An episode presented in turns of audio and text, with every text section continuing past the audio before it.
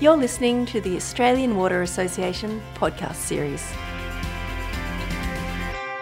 My name is Jo Taranto, and joining me is Matt Schnelle, a graduate engineer at Sydney Water, and we're discussing critical infrastructure resilience for Sydney's water supply. Welcome, Matt. Hi, Jo.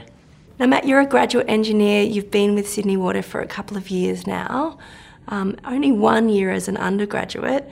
How does it feel to be working on a project that's dealing with the resilience of infrastructure into nearly 80 years' time? Yeah, it's pretty exciting. Being thrown right in the deep end with this one. So I'm a chemical engineer, mainly focusing on, numbers, facts, figures, data, models. And my time with Sydney Water, I've largely been in the operations space. So coming into the strategy team to work on this piece of work, critical infrastructure resilience in Sydney's water supply has been a massive shift and a big jump, straight into the deep end, but it's been great, learning a lot. So tell me what the challenge is for Sydney. So Sydney's a growing city. We all know that. Currently, Sydney Water is servicing 5 million customers across Sydney, the Illawarra and the Blue Mountains.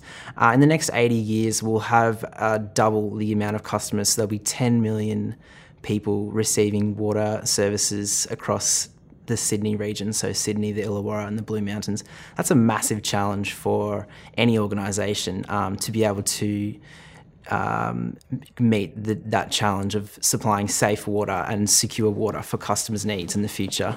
So what do you mean when you talk about critical infrastructure resilience? So critical infrastructure resilience is making sure that we have the water supply systems that are able to resist the shocks and stresses of threats to safe and secure supply in the future. So it's about making sure that we design our systems, we build our systems, we operate our systems in a resilient way to reduce the vulnerability of customers to water supply outages. So we've developed an infrastructure resilience framework.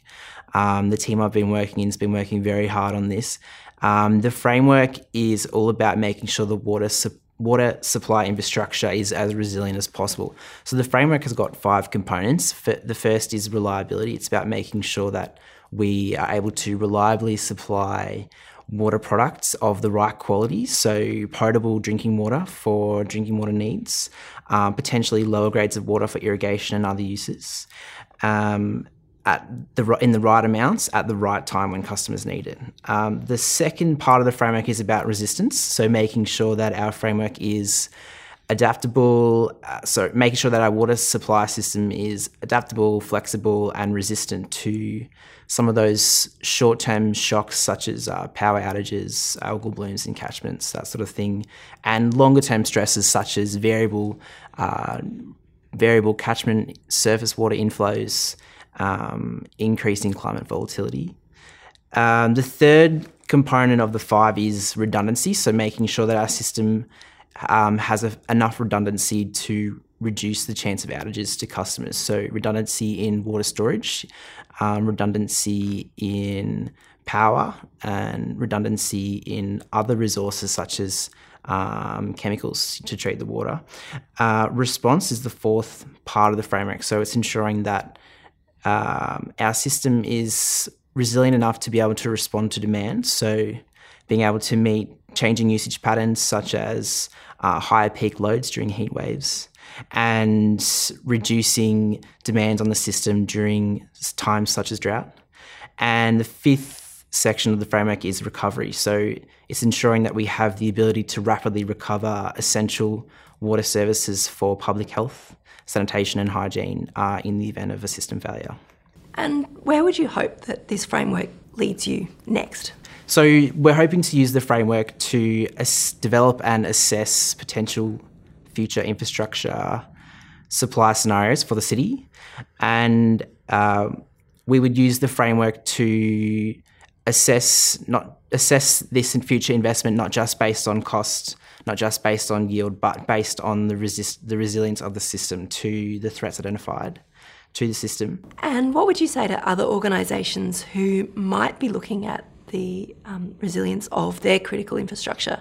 How important is it to examine the whole of your system? Yeah, so looking at the system, look at the system from the catchment right through to the customer. A lot of the threats could impact multiple parts of the delivery model to get water to customers. So it's important to approach this from a system-wide perspective, identify the threats, and then identify how you can increase your resilience of your system in a holistic way, so in a system-wide way. So that would be a very beneficial way in which you could apply something such as our infrastructure resilience framework with the 5 components to all parts of your system to make sure that the supply you can continue to supply safe and secure water for customers. So graduate engineer, saving the world with resilient systems. Thanks so much for talking with us today. I've been talking with Matt Schnelle, graduate engineer at Sydney Water. Thanks, Joe.